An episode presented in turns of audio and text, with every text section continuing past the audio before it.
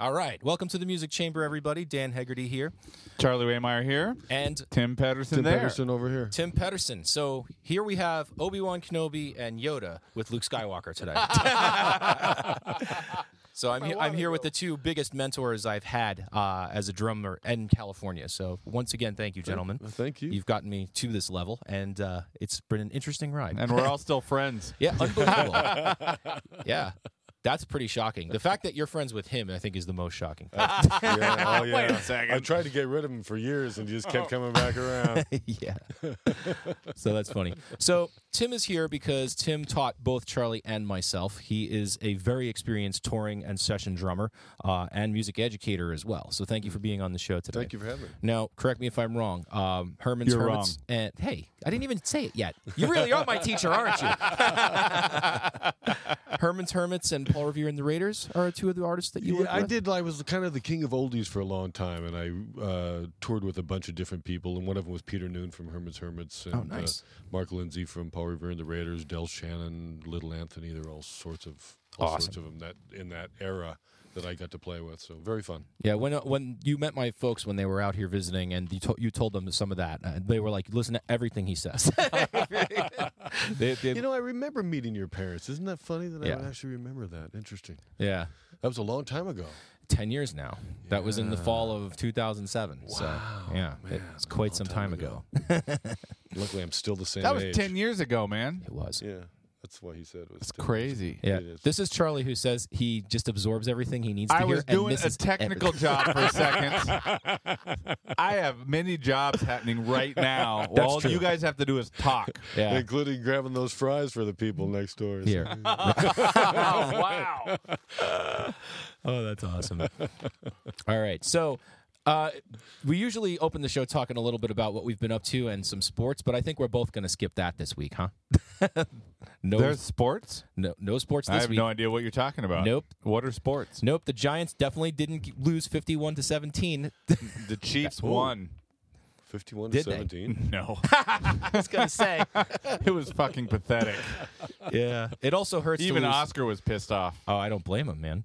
It always hurts a little bit more to lose to the Cowboys. Believe me, I know.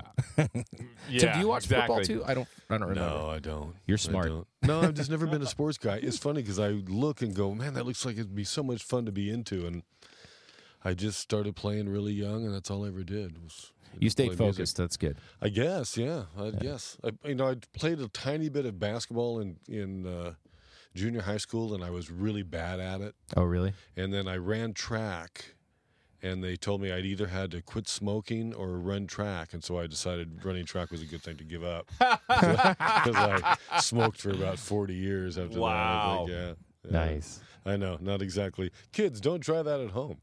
yes, definitely don't try that. Does anybody smoke cigarettes anymore? I don't think hardly anybody does. oh, there's plenty. Believe Yeah? me. Yeah. Not as many see as it it. used to be, though. No, it's definitely different from uh, a couple of years back for yeah, sure. I hardly ever see anybody smoke those damn Well, before we dive in, Dan, what do we have coming up on December 7th? We have the most important show of the year. We have our Toys for Tots benefit, the annual show that we do here at Ultimate Studios in LA.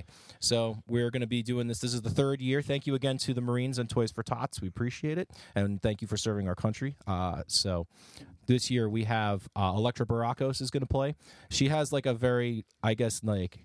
90s like garbage and L7 vibe, but also very like modern pop wise. I guess she's kind of like Flyleaf and um, Oh. uh, uh, what's that man? Hellstorm, I think is the, the, the tune with the uh, brother and the sister. So very high energy stuff. Dan Welby is the drummer. He's a friend of the show as well. Oh, Dan's very pulling double duty Yes, who, and Dan Welby's also playing with. with the Blood Moon Howlers. yeah, Wow, nice. So we've Be got a busy those two. night for him. yeah, Yep. and an It easy night for Charlie because that's Also only makes one my night set. a lot easier. Were you going to be playing? No, I only Oh, have one have drummer one changeover. drummer, Yeah. right. No, we, Charlie has seventy-two jobs to do that night, so he will not be performing. and then opening is uh, country artist Rob Linus. That's going to be awesome. We have Yep. a really great show planned. So ass show. the thing about the show, the most important thing about the show, it is free with a toy. Bring a toy, a new Unwrapped. unwrapped toy if you Hmm. want to come to the studio. The show is free. Otherwise, you got to pay twenty bucks. And the Marines are going to be there with the collection jar. You're Yeah, not so you're not past them. getting in. don't even don't even think about it. You don't bring a toy. There'll be two Marines out there saying, "Uh, uh No, sir, not not one bit. And uh, it's a great cause, and we really love packing it out for the kids because especially this time of, year, you know, of course. I and all three fortunate. acts are great too. So we're gonna have a lot of good music, plus some extra video. We're gonna spruce this one up a little bit. It's gonna be a fun night. Yeah, we've got some uh, excellent new crew members who are going to be helping us out that night. Yep, we have a big crew. And at seven, we're going to be doing a behind the scenes recording ninja workshop broadcast just of the setup. Hmm. So from seven to seven twenty, before we take a break to eat before the show, we're going to go through the whole entire setup. That's awesome. Yeah, so you're going to get a full experience whether you're at home or here. So Yep. if you can't come here, Exactly. go online and check out the show online because we'll be live streaming. Yep. Can Yeah. they donate online? Yep, we'll Yep. have the donate buttons, the whole That's nine yards. Yeah, Oh, and there's an event page right now on on Facebook that we're getting all this information slowly on as well. Yes. It's we're we're getting there, and I also want to thank our two sponsors. We have two great sponsors for this event. We have Warlord Clothing. Thank you again to Bruce and Warlord. They're going to be giving us some stuff for the raffle, as is Hellbent Leather, uh, run by my friend Brooke. Thank you again, Brooke. Most appreciated. Um, so there will be a surprise You know, for knowing all well. these clothing companies, Oh, here we go. Right. is that what you're waiting? okay, says the guy with the T-shirt he clearly got with the console that's over You know here. how many of these No, I no, have? no. no, he bought This- the he bought the T-shirt. and The console came with it. Oh, so that's how it I have is. enough of these that my wardrobe is this. Yeah, a stack of it. I'm like, stack of swag. Yep, that's it. yeah. Who does that remind you of? Well, I'm not going to call any names out, but Not not today, anyway. exactly. Yes. So, Tim, now Yeah. that you've been a good enough sport to come here with us and hear all about our show and whatnot, you no pressure. You're coming on the seventh, right? You'll be here. oh yeah, I'll be here. Okay, good. It's right near the end of classes. Mm-hmm. Perfect. It's the it's the first Thursday in December, I think. It's four weeks from tonight. So four weeks from tonight, mark your calendar. Make sure you're here. If you're not here, get online and watch it there. Yep. It'll be awesome. It's a great cause. We're happy that everyone's here, and we'll have uh, more information about this as we get up to the event. there will be more episodes, more videos, more stuff coming out. It's cool you guys do that. Well, it's fun. You know what yeah, I mean? bet. It feels, feel- such a wonderful cause for kids. You know. Yeah. I was also very fortunate to have a good holiday season, and my birthday is December 18th. So I have a good time this time of year, but I know other people are not as fortunate sometimes. so Oh, yeah, I like to be able to, you know, have, have them enjoy it as much as I do. Yeah. So- Can't imagine you know, Christmas without getting gifts or some kind of when you're young, especially. You Oh, definitely. a little higher. Yeah. Yeah, these you got to eat these mics. There you There go. we go. That's better. There we go. Okay, so you'd like me to talk into this thing? Yep. Yes. All right. I get it. Absolutely. All right. So, Tim, uh, with all your experience in the studio and on the stage and on the road and dealing with all of the personalities involved in the type of work that you did as a drummer and that you're still doing now. Mm-hmm. Um, let's talk about some of like the essential skills for doing the gig. Now, obviously, you've got to be able to play. That's first. Yeah. But like, what what's a little deeper than that? What what would you what would you say is crucial to especially younger drummers or drummers that are kind of struggling with that situation? I think you just a really important thing. I'm sure you probably you guys agree with this is learning to hang with people. Um, you know you're expected to play. That's the bottom line. You got to do whatever the gig does. What you know you wouldn't be showing up for it if you weren't equipped to do the gig, Right. unless your parents are really famous or something. yeah, and that does happen. Yes. But I think the thing is, you have to hang with these people, and you also have to give, especially as a drummer, the idea to them of your confidence as a player, hmm. because that's so much of what our job is. You know, is to is to be confident and rule the band. That's what we do back there. You know, hmm. it's the old adage that you've heard a thousand times, which is a, a great drummer in a band makes a great band, and you have a band with a bad drummer, you have a bad band. Mm-hmm. So. Hmm. It's just without a grooving from the back, it, it doesn't do much. Right. But I, you know, back to your question, I think it's just learning to really get along, not just get along with people, but have be have the kind of personality people want to be around to some mm-hmm. degree, at least, because you have to spend so much time with them. Yes. You know, even if you're, you know, whenever I would travel, and luckily I never had to share hotel rooms and stuff, which I know people do. Um, and I never really wanted to because I always loved having that time, you know, where you could kind of go, "Oh God, I can be rid of these guys for a minute." but, uh, but you know, I've had some money, some actually in my lifetime, my most exciting moments. Uh, well, most some of my most exciting moments are I remember from hanging with a band on the out on the road, and not necessarily on stage. You know, I mean, having great shows. I mean, that's always the most memorable of things in life is to great times you had playing. Totally. But I remember sitting in Portland doing a gig a few years ago with the band, And the night before we performed, we went to this really fantastic restaurant, and we sat in there. We were talking, having some wine, and it started to lightly snow. And I'll still remember it. You know, there's times I remember in being in uh, New Orleans at a restaurant with a band, and and just laughing and uh, know, drinking wine. there seems to be a pattern here of fun and wine. And Yeah. I'm not sure how that goes, but Yeah, that that was my experience too when I finally started touring too with my original band Cobra Venom. Uh, the times that we spent like hanging out in the hotel rooms and you know going to the restaurants and that were some of the more memorable parts of the tour. We loved the playing, obviously. oh yeah, was- of course, of know, course. But I one of the things that I was able to do with those dudes is uh, there was a little cultural diffusion when we went to Vegas and they had a Dunkin' Donuts, and I was like, we've got to go to Dunkin' Donuts, and there were three Californians. They'd known about it. One, I think one of them had had it a couple of times, but I don't the know other if two I've were been to like Dunkin' Donuts, isn't it? I love terrible? Dunkin' Donuts. yeah. The coffee's, uh, but we, it was it became the mission of the two guys that weren't sleeping to go out and get the donuts. So it was fun. It was interesting too because we got to explore the area, and I guess like the the app that we had took us away from the strip and away from all the stuff into like the suburbs of Vegas, and we're like. oh, weird. it looks it looks like a movie soundstage. Like it's so weird looking out in that part of Las Vegas. I have a lot of friends that live out there now, and uh, Yeah. it's amazing how they've built these little communities. uh, Totally. with these massive McMansion style houses. It's pretty cool, and you know, Yeah. you can- and you can get one for couple hundred thousand bucks. So it's, uh, you Yeah. know, which is. You know, if you're back in Cleveland, it's probably expensive, but uh, here it- For Los cheap. Angeles, it's like wow. yeah. exactly. You I'm there. You A, can get a, a lot of musicians have relocated to Vegas for exactly that reason. Yeah, absolutely. Yeah. And there's work there. You know, I know uh, a couple people that moved there recently because they were having a bit of a tough time in LA, but they moved to Vegas and started working like crazy. So, Mm-hmm. And they were you know legit players that could you know really read and, and do that thing, so they could pick up a lot of those kind of gigs that are Right. out there. and So- there's a lot of that kind of gig Yeah. work in Vegas. and that's a great gig. I Mm-hmm. mean, those gigs are fantastic. You get to play all the time, and you get paid, and you get benefits, and you know, So that's cool. another essential skill right there is the reading. That's something that gets overlooked, I think, It in a lot of cases. You know, it's a funny thing, and I don't know if again, maybe Charlie, if you'd agree with this because you were in the studio all the time seeing this, but I found when I was younger, and I don't want to denigrate anything that I did when I was young, but uh, you know, it was so important to play a multitude of styles well and to really be able to read. Mm. And I'm glad I can read, that I'm a good reader. And I've used it's really helped me a million times. But I would have to say, as the years have went by, because of technology, there's I find it's less and less reading, you know. yeah. Because it's they can send you the material, you know, so easily. You just send, oh, here, let me send you the record over the internet, and you just, you listen to it. And you know, I make my own charts, which I guess you know, Dan, that would be a good answer, even if they don't equip you with charts. Yeah, I almost always have notes, you know, when I'm playing with a group. Because, you know, if you play with a bunch of different people, um, or if you just haven't played with those people in a long time, the notes get you through the tunes. So I guess that's Yeah. reading in a sense. And by being a good, That's You know, transcription too, which it is part of the reading. yeah, uh, you know, it is. And you have to be able to dictate. You're right. You know, reading is a, is a valuable tool. I just find that I see a lot of really great young drummers that can't read that are hella good. Mm. just really good and equipped to, to do the gig. Yeah. So, I think it depends on what you're doing too. yeah.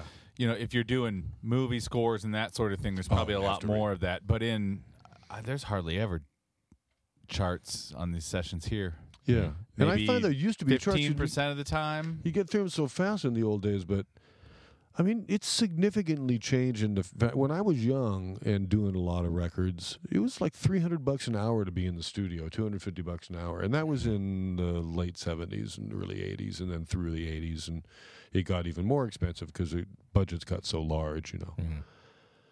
But you don't have to do that now.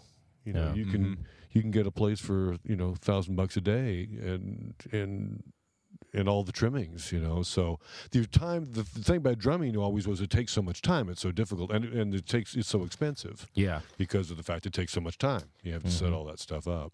So I wonder if that's had some effect on the fact that we're not in quite so much of a hurry to get through things. I find that we're not. When I was young, you had to really just Because time was money and you Oh, had to man, get it done. was, Yeah. you know, and you were paying a bunch of session guys to do it, and so it was a whole room full of guys getting well paid, Mm-hmm. and uh, then you're paying a fortune for the studio. So that's what that allowed you to get done that fast, though.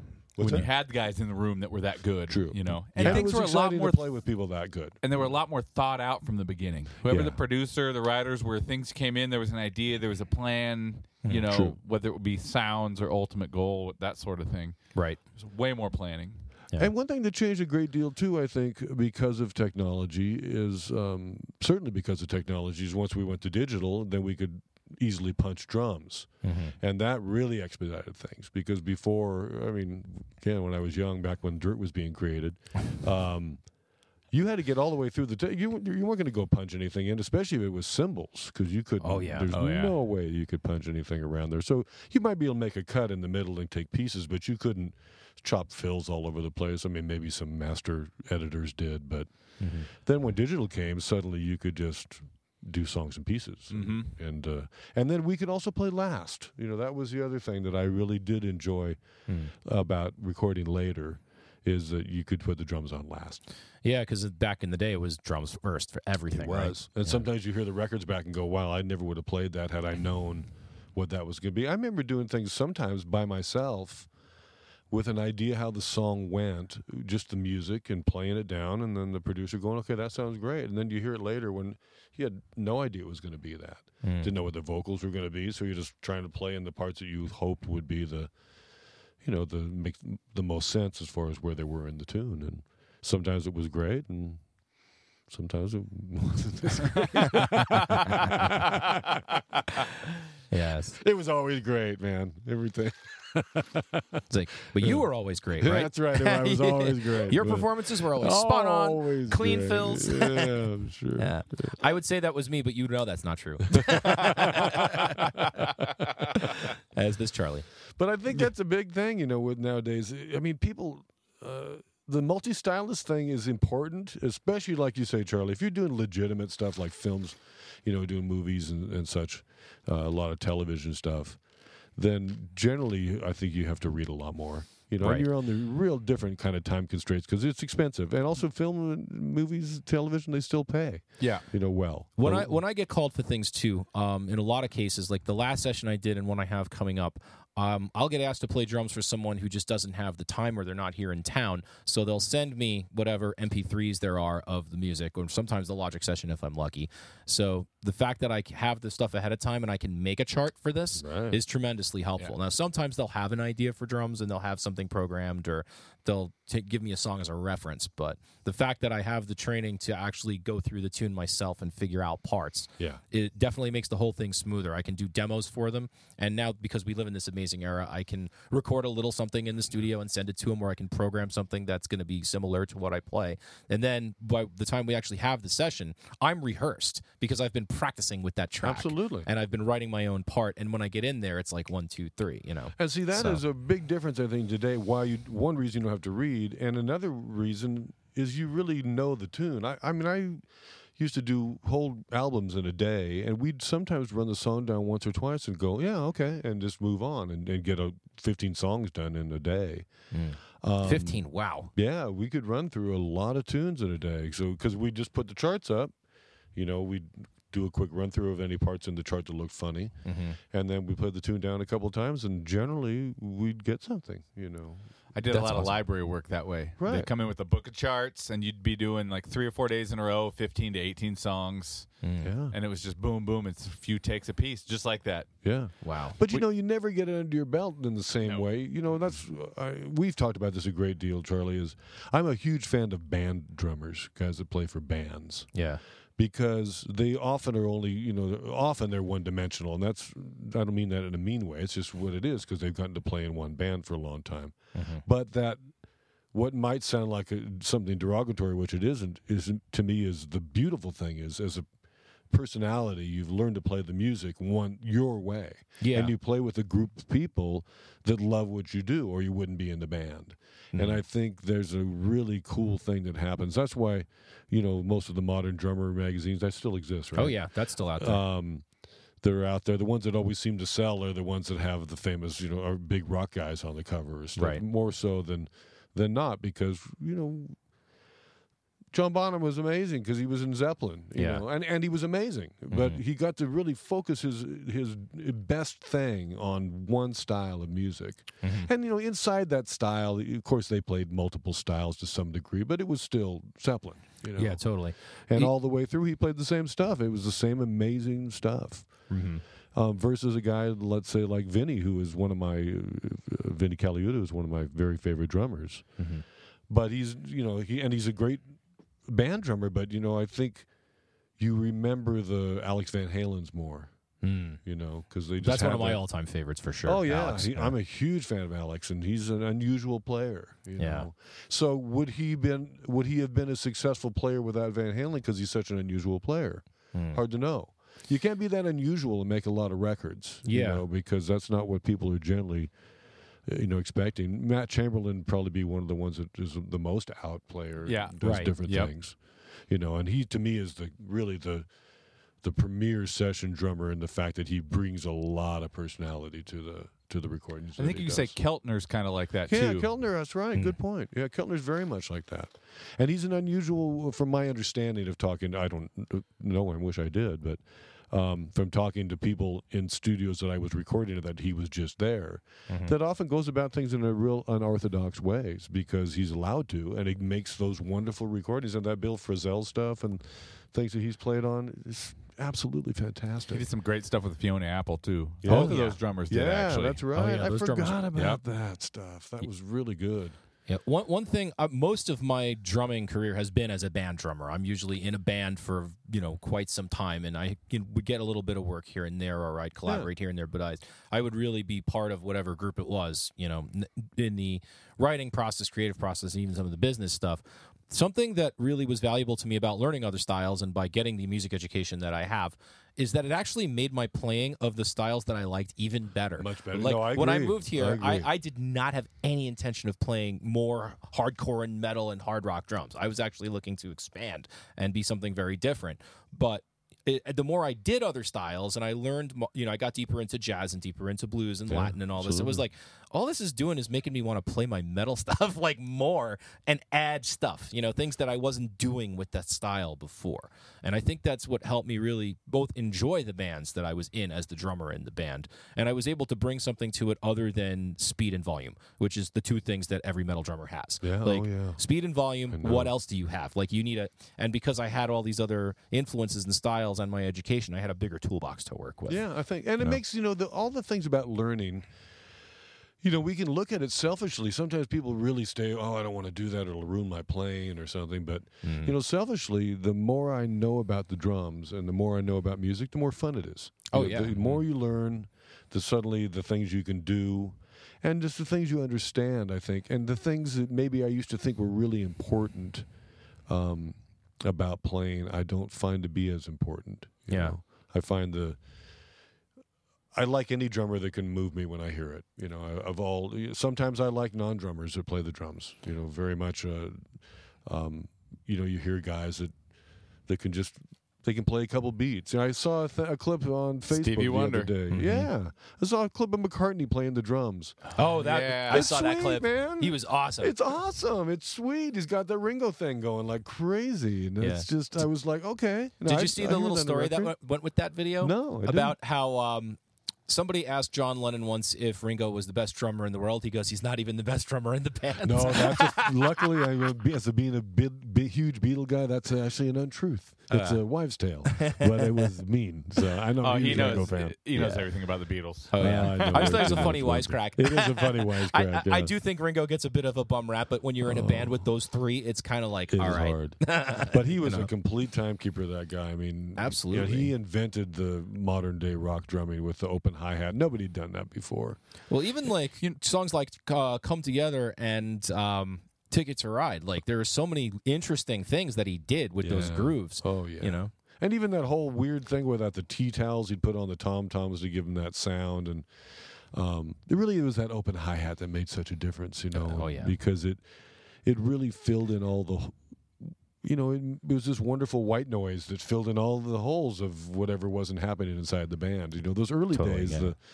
the um, it was really kind of gave it a cohesiveness. I think that you wouldn't have had with the whatever anybody else was doing. I mean, jazz drums were pretty jazzy still back Yeah, in those days. very and much so. Tom toms were tuned high, and people closed the hi hat up real tight, and yeah. you know you didn't hear that whooshy white noise sound. I don't know where he got that from, and it's funny, and I've I've uh, studied the Beatles a great deal, but I've never really found where that came from. How Hmm. he invented that sound, or, or maybe he stole it from somebody else and just made it famous. So maybe that's another uh, essential skill I would say is that as a drummer you need to have your own creative approach. I mean that has certainly helped me tremendously. Oh, absolutely. You know, yeah, like- I agree. A lot of people can get in there and play time. A lot of people can get in there and and keep, you know, lay something down for the band, but I think having your own discernible playing character is essential as well.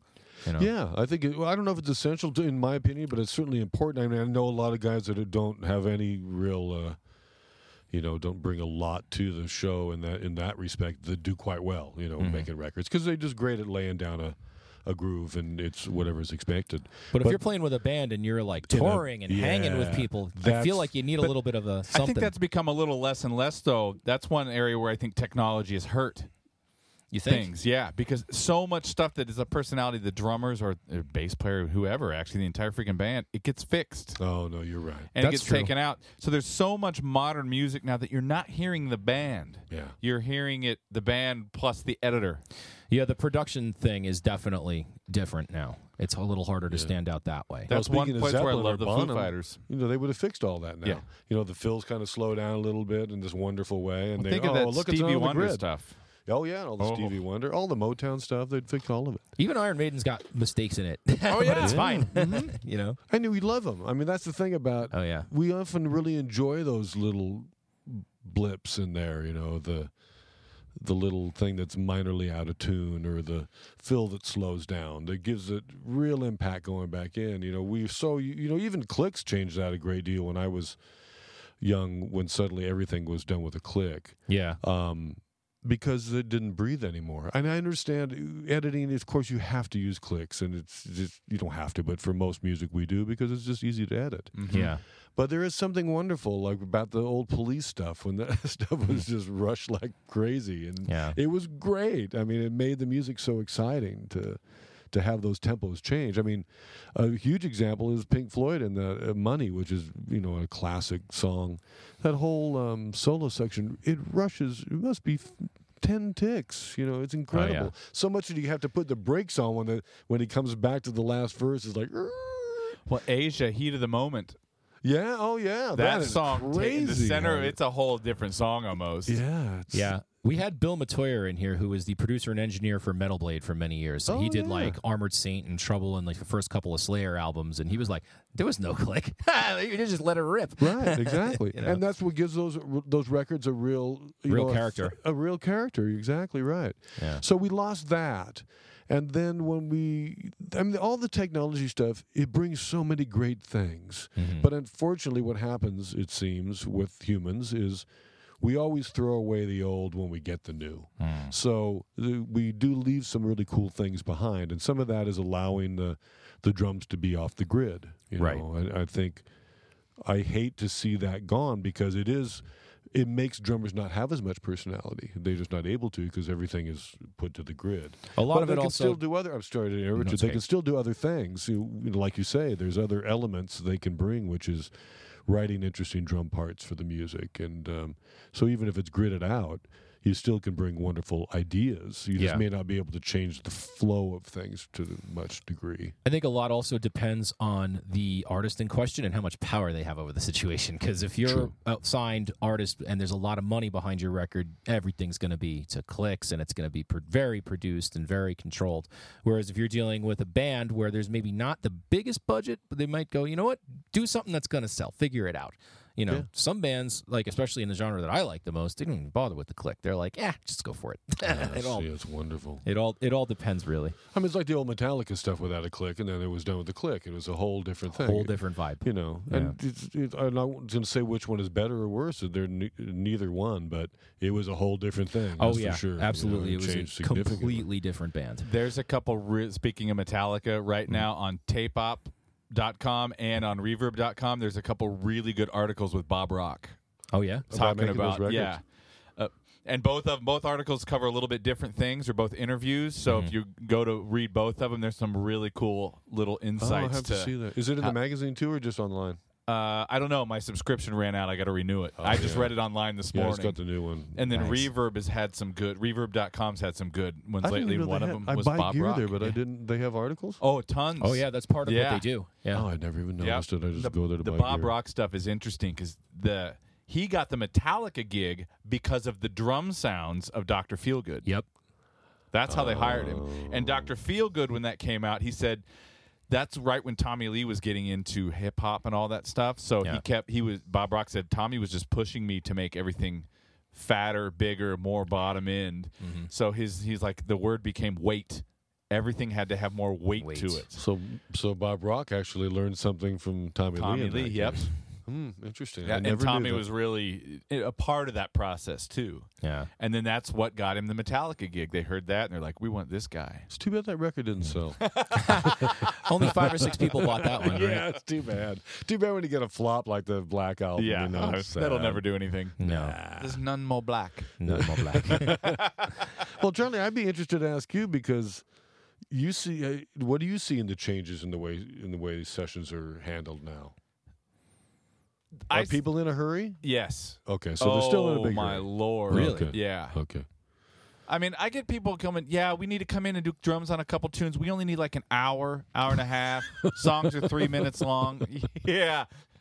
That's not going to happen. So just enough time to set the drums up and not get Yeah. any sounds. But Yeah. I think it's the biggest thing that I've seen is the lack of pre-production, the lack of thinking about what your sound is or what you want it to be. Not that you have to know everything, but there's just a plan. You come in and you start getting sounds. You go, "Oh, that sounds good," but does it sound right? Now, is that You know. a, a young or inexperienced musician thing, or is that everybody's I'm doing that? it uh, a lot. Wow. I mean, so- the older guys obviously do as much pre-production as they can. The ones that have been doing it for a long time still. Right, but right. So, well, I know the young, a lot of them, not everybody, but I would say the majority. You know, there's maybe a couple rehearsals, but it's just to try to learn parts or something. It's not paying attention to overall arrangements. It's not paying attention to okay, what's the vibe of this tune? What are we trying to go for? Right. I mean, there's elements in, in some of the bands like the drummer, like Eli Cherry, he's a great drummer who's worked here a bunch in the last year, and he's brought in several different projects, and he's always been one of the few that would come in and go, okay, here's what we're looking for sound wise, like so, and it's like great, now I can map this out. Totally. But that's missing a lot. You The- start talking about references, and people send me, you know, an album, and I'm going, okay, wait, you just sent me. recording you and, know- and making records is a different skill and i think a lot of bands think that you just you know set up some mics and here we go and Right. it's it's not quite that i mean i was guilty of that for sure Like, mm-hmm. I, I had a lot of learning to do about how to play drums in this environment Like, Yeah. i had played a lot of live drums but before i moved here i had been in the studio a couple of times but you know, I was Oh, always the guy who wanted to get the record done and get out there and play more. But then, as I learned what actually goes into all this, I was like, "Oh, you really got to know every. You got to like set the mics up in the right place, and you know, But then you got to know what you're going for as well, because you know Yeah. if you're going for Bonham, but you set up your fusion drum set, you know, You your your 10 inch 20 by tom. 18, 10, 12, 14, And you it in low, it's like, yeah, that's not going to happen. And I, that happens a lot. And after the fact, Yeah, like, it does you know, happen a lot. hey, I know, you know, can you make my s- guitar sound like uh, a Les Paul, but you recorded it with a Telly? It's like, Mm-hmm. No, you should, probably should have used your Les Paul when we did that, you know? yeah, Well, you know, it's interesting to mention that about guitar players, and a good thing I think for drummers, Dan, is that they're really short on is like the sound of things.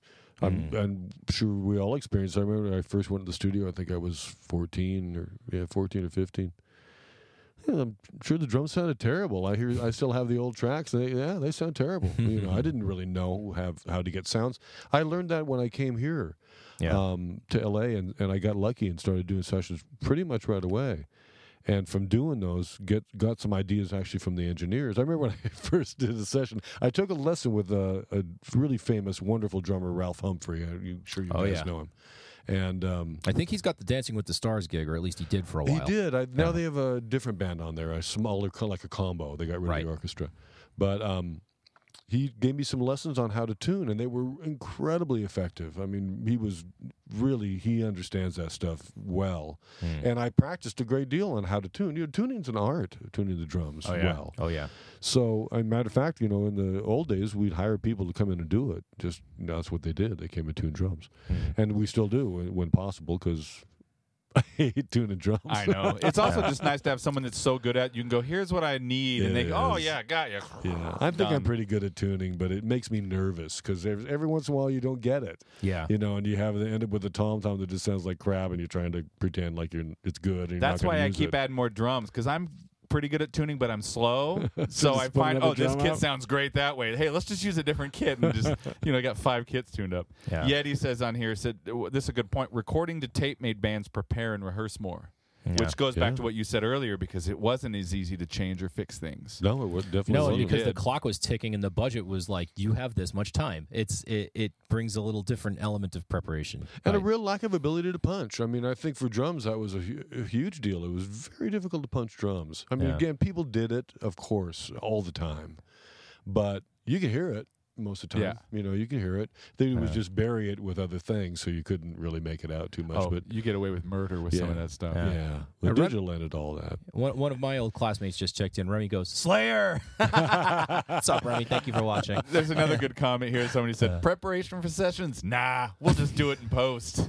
That's exactly the thought, though. It really is. We'll fix it in the mix, but you Oh, can't fix God. it. You know, you can't fix a turd, No. though. That's the problem. The thing is, you can take a lot of vibe out of it too, what, of what you really wanted when you start fixing everything. Yeah. You know, oh great, I wanted a 26 inch kick and we used an 18, so now I'll just layer that sample and layer this sample, and then next thing you know, It doesn't even sound like the band anymore. Right. No, Yeah. but you know what's I don't know about you guys, but I fall prey to it too. When I'm home editing drums, you know, uh, if I fix one thing, then I fix ten things. Yeah. you know, it's like oh, yeah, well, that one snare is kind of wacky, so maybe I'll just move it over, I've and then I fix five more. I've you gotten pretty good at, know, at stopping at yourself. stopping, yeah. And I'm Yeah. not against samples or stuff. I rarely use them. Mm-hmm. Yeah, But it's like sometimes there's a weight or there's some you need a support that it works better and cleaner than an EQ.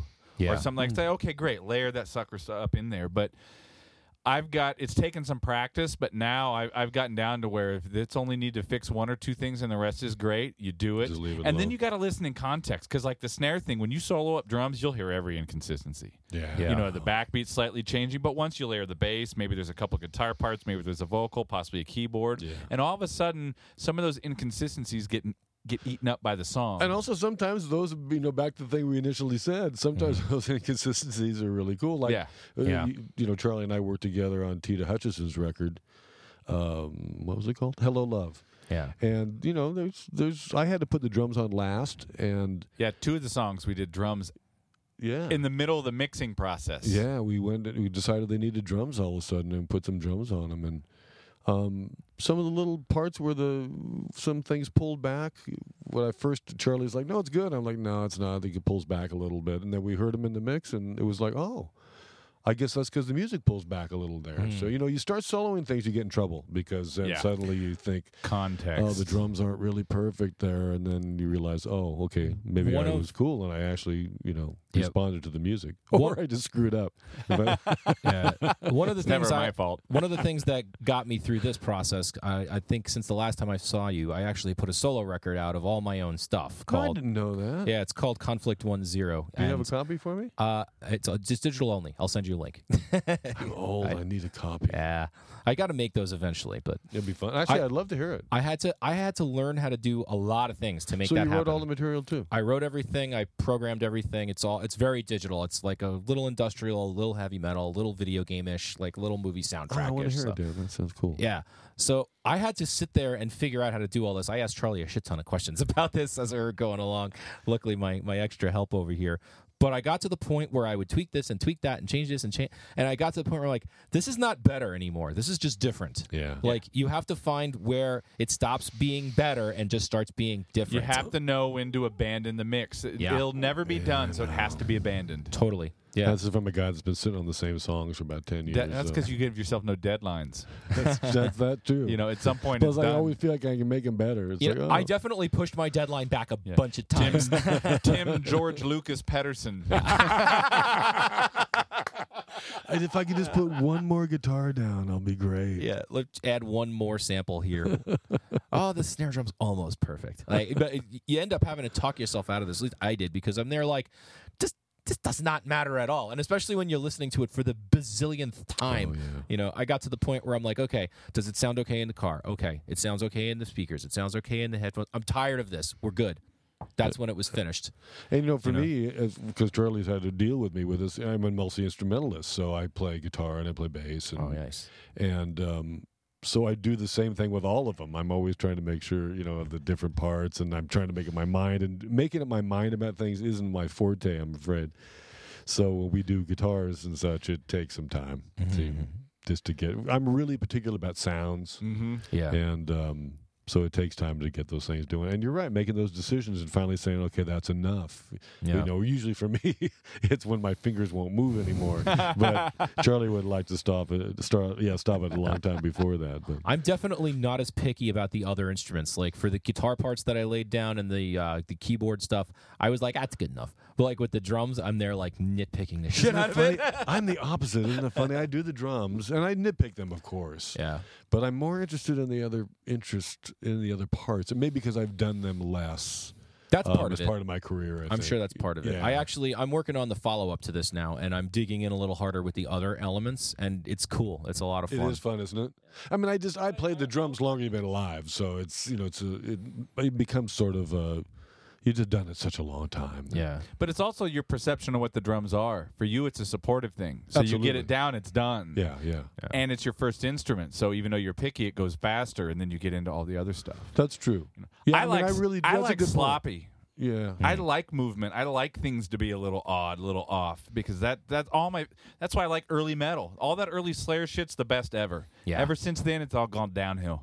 A lot of great bands, but there's just something about that stuff that just makes you want to fucking beat somebody up or drive too fast on the freeway. It's just it just it has that element to it. Well, it is that perfection I think that Dan's talking about. I think when you start perfecting that stuff, it starts to sound like you know, especially when you get all the triggering going, it starts to sound like machines. Yeah. you know, and because sometimes I listen to things and and my son is a huge metal fan. Oh yeah. and um, he'll play me things. And I'll say it's, it's a machine. He goes, "Oh, it's a guy," and, and, and it is a guy really playing. But everything has been sampled and repaired, and it's all so perfect that you know, I, it's almost he may was well programmed it. I mean, of course, playing it probably took a lot less time than it would have to programmed it, but Right. That, Um, yeah, that's always been my experience. yeah, because programming is slow to do that kind of It, stuff. it's very meticulous. oof. Yeah. For metal stuff, man, because you have to play so many intricate parts. It's yeah. but again, it becomes one of thing on. those. All right, is this done, or do I let it go, or am I going to beat this to death? Right, Like, right. That that gets into that especially. Like Yeah. when I did uh, my first record with Cobra Venom, Extinction Reality, I definitely beat the parts to death. Now the good news is that they came out well,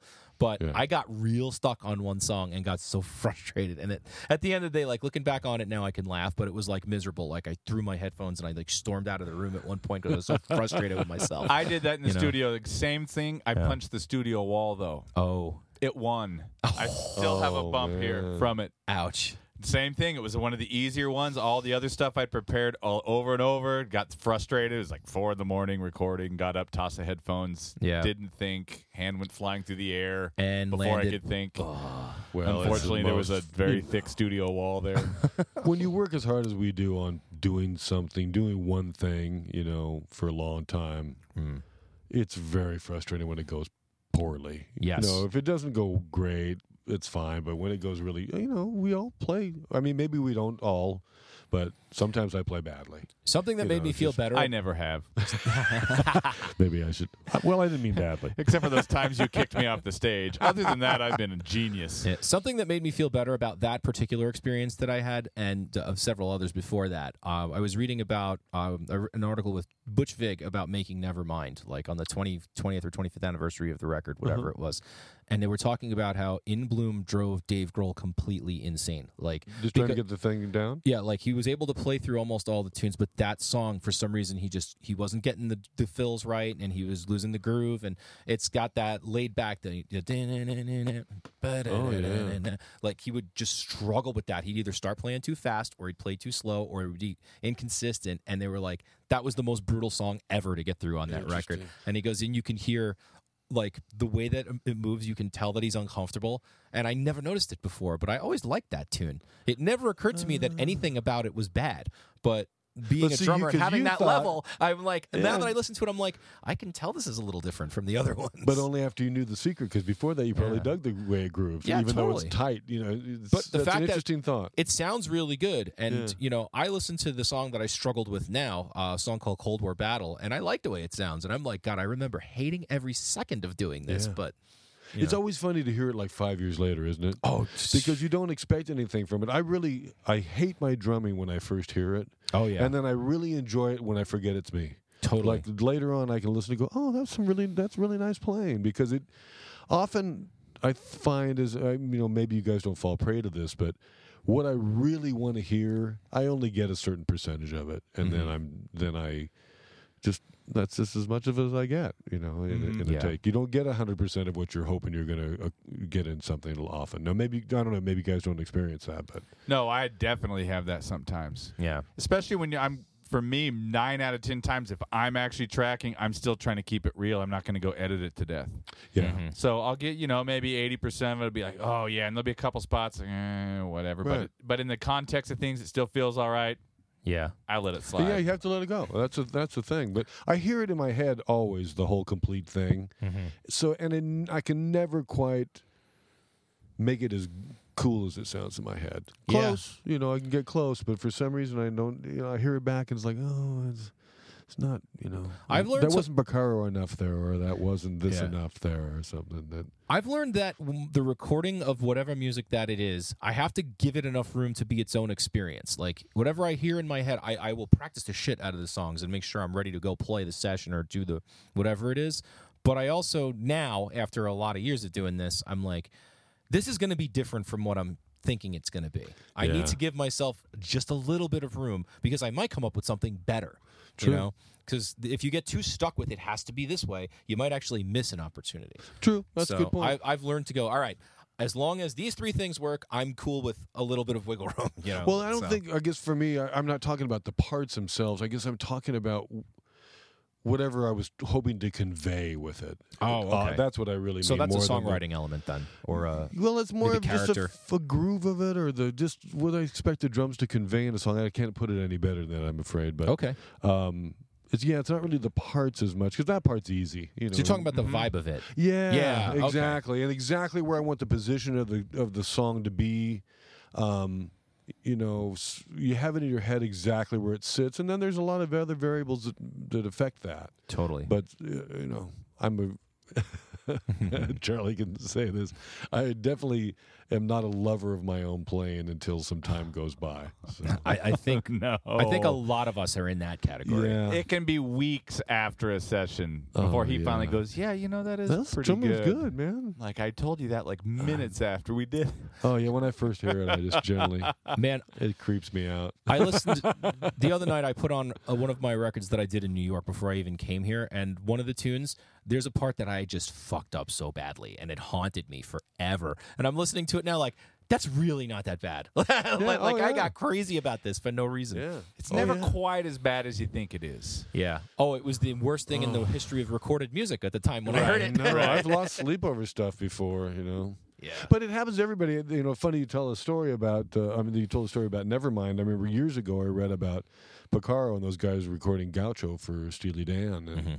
and they played the. I think it was that song, but they played some particular song over and over again, and finally, the Fagen and uh, Becker Yeah. uh, left because they were frustrated. Mhm. And those guys stayed on for hours until they could figure out a way to get it to sound like the artist wanted it to sound, and they did. They got it. You know, then so when they See, came in that's the next the day, definition of pro right there. Because Absolutely. it's Oh, not about you. You're it. there to do the job Yeah. of whoever's hiring you or you're working for. and that's pro on both Yeah. sides because those you know, Steely Dan guys were such big pros that the pros that worked for them wanted to show them that they could get the parts that they wanted. you Right, know, so, totally.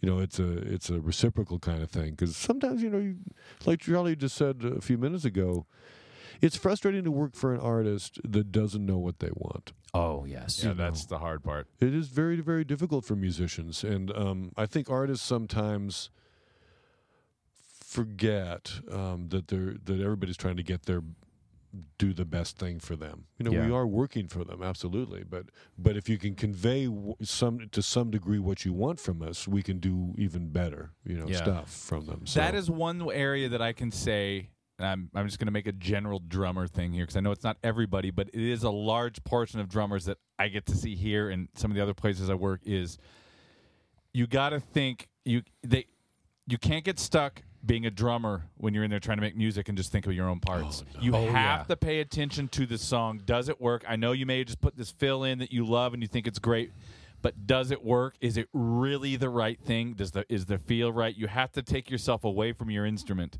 yeah. and almost approach it backwards, like Yeah. from the producer artist back back to you.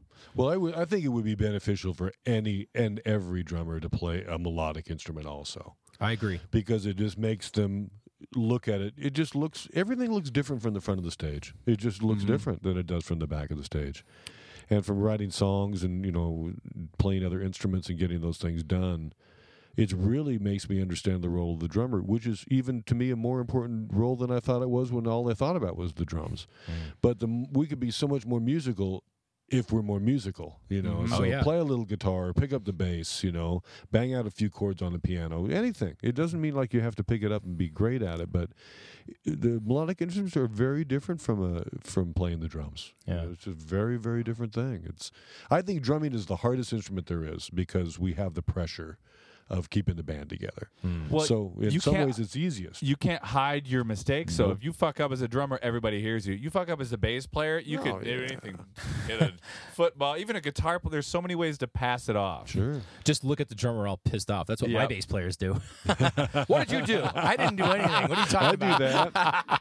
I've done that when I Oh, play bass I on can see gigs. Minnow doing that totally. He's actually pretty good. When Menno looks at me, I usually it's because I deserve it. oh so- yeah, but but once in a while, Yeah, I'm he's a like, great bass player. he's a good bass Yeah, player. he's a great bass player. That guy. yeah. We have a good time in Cliff 'em All. We have we all Oh, know is each he in that other's. band? I oh didn't yeah. realize that. Yeah, we we're in it. We actually Oh. started it together. We uh, we got Hatfield, and then uh, we brought Chris on later. So it, it Oh, was very really really fun.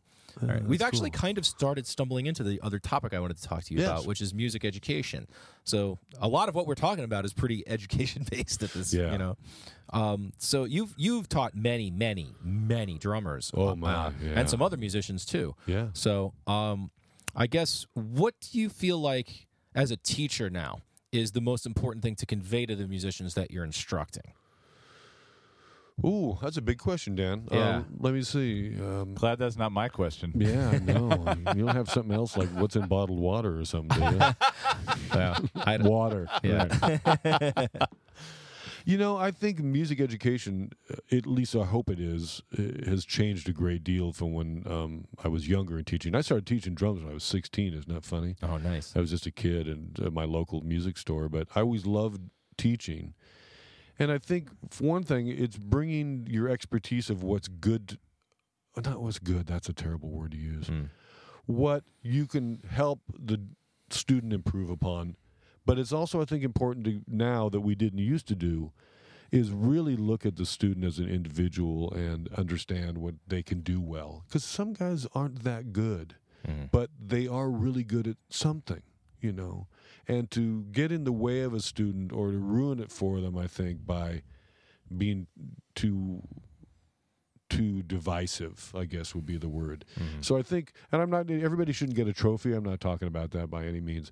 I'm just saying, to, eh, really nowadays, I think we need to, we because we can. You can analyze people's playing and give them feedback on what they're already doing, and that way you can start to help them build what they already have. You Yeah. know, and then you got to teach them the stuff they don't have any idea about. Absolutely, because like you say, that's where we learn to bring back to our music something fresh and new. Yeah. You know, I'm not the king of jazz by any means, but learning to play jazz and playing in jazz bands for several years in college uh, was a big deal. You know, it Totally. was a very, very important part of how I attack the drums now, even though I would consider myself a rock and pop player you know, Right. primarily. So, With the class that I teach at Los Angeles City College, I, I teach uh, in you know drums for teens and adults, beginner and intermediate. It's uh, Chuck Silverman's old class. Uh, Andrew Oh, Brown took over when Chuck stopped teaching there, and now I have the class. very So, cool. Um, what I try to do, especially because it's a continuing ed, you know, like uh, community relations kind of class. There's no grades or anything. Right. Pass. Oh, so no pass fail or anything. No, no, it's just show up and then play drums with Dan. You know, neat. Uh,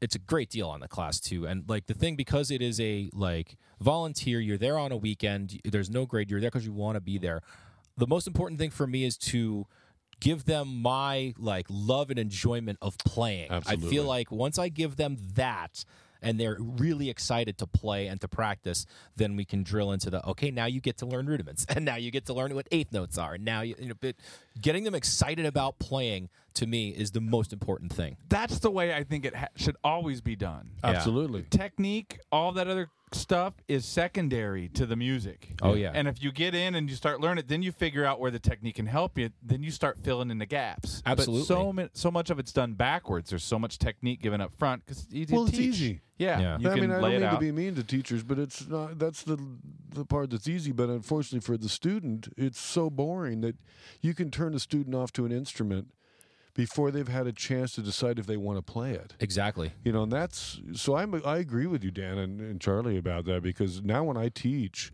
I it takes me weeks to start to discuss even holding the sticks with somebody hmm. because they usually pick them up in some way, and they can able to bang out some beats. And so we, I get beats to happen, I get songs to happen, and I warn them. I said this is going to be fun, and then but we're going to do have to do the part later, the reading and the rudiments and Oh, the yeah. holding of the sticks. I actually modeled my class after the PIT classes, where uh, Oh. the first half of my my class, the first hour of the two hour class, is reading and rudiments, and I make everybody buy a pad and like really go through how to look at notes. And I, I tell them, I'm not doing this to torture you. I'm doing Yeah. this so that you can go and go to a music store and buy a book of a band that you like, or go on the internet and look up exercises. If I give you the tools, you can do a lot more than just listen to me carry on about this forever. And then the second half of the class, everybody plays the kit. Whoever's not playing watches. You know, so I, I make sure cool. they get the fundamentals because only a five week long class. In five weeks is not enough time to really learn how to do anything. But the goal of that class, like I said, I want to get them excited like I am, and I want to give them enough material. The last week of the class, I make them all play a song that they like for the rest of the class. And most of them get to the point where they can play something. We'll do a verse and a chorus to keep it simple. But I like taking them Oh, from yeah. I don't know what the, any of this is to this is me playing my favorite I song. know it's if you can motivate them, it's shocking how quickly you can get to play them, uh, get them to play something that's motivating for them. Absolutely. You know, and playing music is why we all do it. And drums, you know, this is only my opinion, Mm-hmm. but drums are a very subservient instrument. I, you know, I'm not. I've practiced a lot in my lifetime. Mm-hmm. I'm not a person that enjoys practicing, um, but it's something that needs to be done. But I love to play. I mean, I could play with musicians, you know, all day and night. yeah. But you know, after a few hours of practice, I've I've had enough of, of banging on them by myself. I so can do about five minutes now. yeah, it gets harder, doesn't it? I used to be able to do five, eight hours, but boy, I can do I- five, I eight skip minutes in- now. So I skip entire days now, which is bad. But I always know, all right, make sure you do at least this much or you're going to lose stuff. So, you do, but You you, know. know what? It's sometimes like, like I've been doing a lot of bass gigs. I play bass in a band, and um, oh, nice. so that's been taking a lot of my time right now. So I, there's big holes in times when I'm playing the drums. But you know, it's interesting to get away from it a bit when you've played as long as I have, and kind of, at least it worked for me. Take a little bit of a breather because then you come by back with some fresh things. I, I've I stopped, not stopped, but I had a long enough break between playing drums and bass that I, that I started to play a little differently, and um, Right. I really liked it. I liked the, the thing going in a different direction. Yeah, I mean, you probably found that when you were doing your album because you Oh, don't yeah. have as much time to play. Mhm. So you, because you have to, like for me, I, I was working on a song with Charlie recently here um, that I wrote. Um, and the drums, we just, the, I was in a hurry just to get them done. I mean, I was actually in a hurry because I need, I knew I needed all the other time to do the other stuff. Yeah. So I didn't look at the drums after that. We got the drums done. I think we did them first on this. yeah, one. we did them first. Yeah, we did the drums first on this because we knew this. is What we I'd worked on the song for a long time, Right. but that was, you know, you had to. uh, There's only so much time in a day, Yeah. so. But I don't think you lose anything. I think as long as you're playing music, um, That's true. because you know how much do we how much do we not know about this? Can yeah, can you always be faster? Absolutely. Can Right. you always and you play a music that takes a lot more uh, upkeep than I do. Yeah. my well, it also so I've got I've been doing it so long that I can tell when it you when it needs the work and how much it needs. Like Yeah. if I have a Cliff 'em All show coming, uh, I I drill hard for like a month before the first rehearsal because by the time I'm in a room with those three guys, I better be in good shape. happening. You know, Yeah. and then we do you know two or three rehearsals before we I do the see gig. that, man. Yeah, hopefully we'll be playing again. Pretty soon. good. Yeah, Yeah, and you Charlie's saying been it was really times. good. Yeah, Yeah. I gotta check it out. Uh, Yeah, especially because that era, uh, it's the early times, right? It, it is, and I we play at their live speeds. We don't play the record speeds. Ernesto and I were at the last show, and we were just in the back of the room, just laughing hysterically at it how just blazing? fast some of it was. I was Yeah. tired watching it. I had to sit down. oh, I gotta see this, Dan. That'd Yeah. be fantastic. and they're tight. Yeah. It's Wow. tight. And we, we play Whiplash and Fight Fire with Fire, and we, we tear through the songs. So you know, because if we're gonna do that and be like the uh, the crazy era Metallica band, we gotta do it. Oh, I gotta do check that, that right. out. So, That'd be fantastic. yeah, But I think back to your initial question, I think that's how education. Uh, I hope will change. It's it's difficult for large um, organizations to make big changes, and I think they they think, and maybe they're right. Uh, I could be certainly be wrong, but they think that it's working well. But I think it's important to look.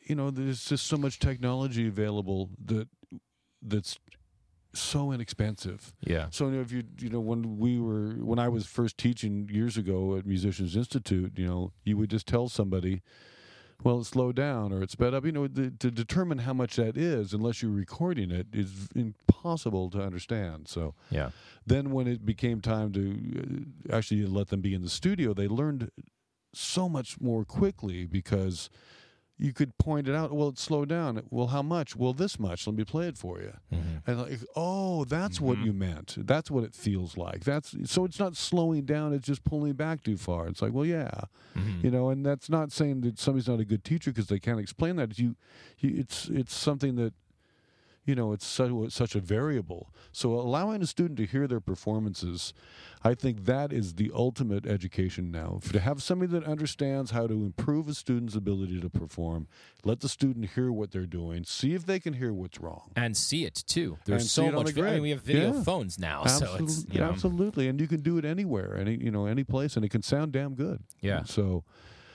sound better than some records I used to make. yeah. Yeah. The main, the main thing that I always try to convey to the students too is number one, I don't want them feeling especially in the beginning class, don't feel pain. If something hurts, stop. Let's Yeah. talk about it. Yeah, that's so a that's the point. first thing because I don't want any injuries. And the other one is I want them to have fun doing it. Absolutely. Like, especially in the beginner level. You know, as they get into into like the harder class that I teach, I drill them a little bit more. Like, you know, instead of they get to pick what they want to play, I give them a list and they get to pick some things and there's some stuff they just have to play. So I nice. turn the pressure up a little bit on them in the next class. But Yeah. in the beginning, it's I want you to get excited about playing so that when you have to practice freaking quarter notes, like I want you to be able to go, this is to learn how to play the song. That's why I'm doing it. See, that's you know? exactly the point. I think is you. It's it used to be, oh, let's practice on the pad, and then later we'll play the drum set, and it's like, okay, I'll do that. But now I think if you can offer, um, you know, highlights to them, like, Yeah. look, you just do these paradiddles, because then you're going to be able to do this. It's like, oh, okay, and that's exactly that's what I'm worth learning. That you know? and I do that especially with drags and roughs. Like it seems like that's the most awkward, stupid thing to play on the pad. but when I show them a ghost note groove with the snare drum, they're like, "Oh, that's why I need to learn how to do that." You know, See, it's but- practical. Yeah, you but know? I think Right. there was a time when teachers didn't feel like they were supposed to have to teach anybody; that they were just this authority and they were going to tell you what to do. And I think that's a real error um, because you can turn, you know, the diehards are going to always play and get better. Yeah. But you can really wound people that could have ended up being really great musicians if you're not if you're not careful with music education. And there's a lot of people doing it great out there. I Yeah. mean, lots of people doing it great. And honestly, I feel like you know part of my responsibility is like I could be unlocking the next awesome drummer to do great tunes. Exactly. Like, you know, I want to. I want more of that. you know, that's one of the reasons why I like it. I like the idea of like growing. You know, the next era of Jedi Knights, Jedi drummers.